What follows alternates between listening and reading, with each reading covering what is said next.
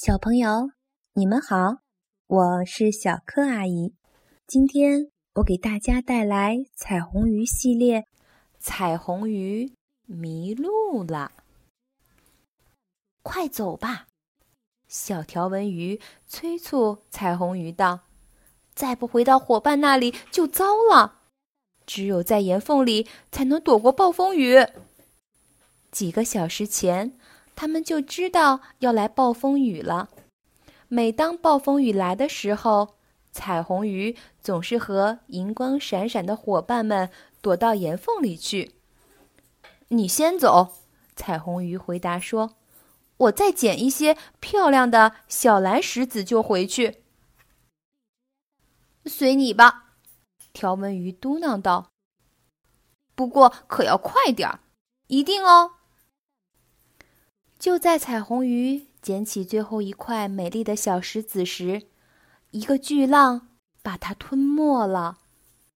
一开始，它还逆着浪游，可是很快就被滔天巨浪冲走了。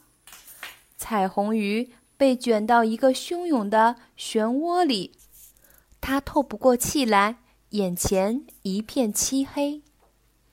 等它醒过来，暴风雨。已经停了，水被彻底搅浑了，彩虹鱼连自己胸前的鱼鳍都看不清了。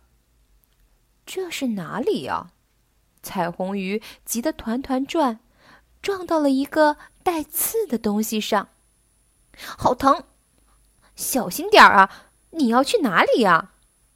响起了一个生气的声音。水。很快就变得清澈起来。彩虹鱼看到一条浑身是刺的河豚躲在水生仙人掌里。你到底是谁呀？河豚吃惊地说：“我在这里从没见过你。”对不起，我从来就没来过这里。”彩虹鱼回答道。然后他告诉河豚。自己被一个漩涡卷走了，等醒过来，就已经在这里了。你是要找你那些银光闪闪的伙伴们吧？河豚看出了彩虹鱼的心思，说：“来，跟我去找我最喜欢的扇贝吧，他对这一带可要比我熟悉多了，说不定能帮上你的忙。”于是，他们一起去找到了扇贝。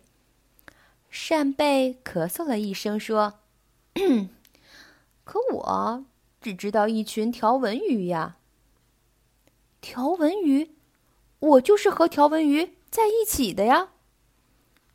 彩虹鱼开心地说：“那我就带你去吧。”你说带我去，可你……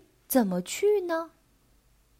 你看，扇贝笑了，紧接着它就在彩虹鱼的面前，又快又有规律的游了起来。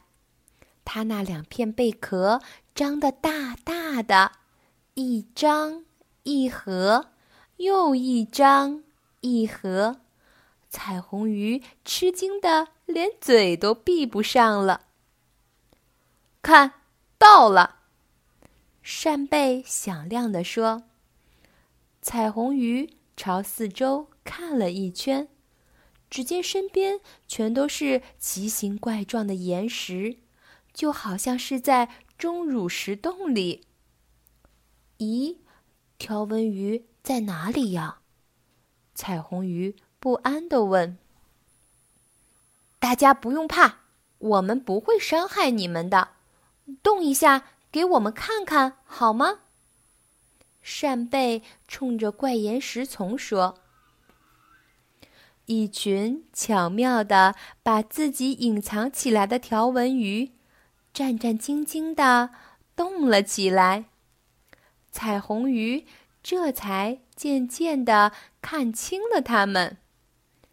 可是，这不是彩虹鱼认得的条纹鱼。”这是一群有着红色条纹的条纹鱼。彩虹鱼很失望，这群鱼里没有一条鱼认得它那些银光闪闪的伙伴。你认得的是我们的表兄妹，淡绿色的条纹鱼吧？一条红条纹鱼嘀咕道：“我们当然会给你带路，没问题。”远远的，彩虹鱼就认出那群淡绿色的条纹鱼来了。就在不久前，彩虹鱼和它那群银光闪闪的伙伴还收留了一条迷路的小条纹鱼。淡绿色的条纹鱼们知道了失踪伙伴的消息，别提有多高兴了。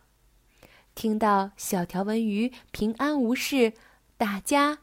都松了一口气。可是，他们没办法帮彩虹鱼找到他那群银光闪闪的伙伴。就在要对大家说再见的时候，彩虹鱼的鱼鳍下边被扎了一下。鱼鳍下边是他捡到的那最后一块蓝石子，剩下的全都被巨浪。给冲走了。给，这是我送给你们的礼物，是好朋友的纪念呀。最老的一条条纹鱼推开大家，挤了过来，仔细的看着小石子。我知道，这是哪里的小石子。他慢腾腾的说：“这。”是很早以前的事了，我也在那里捡到过一模一样的小石子。这种小石子只有那里才有。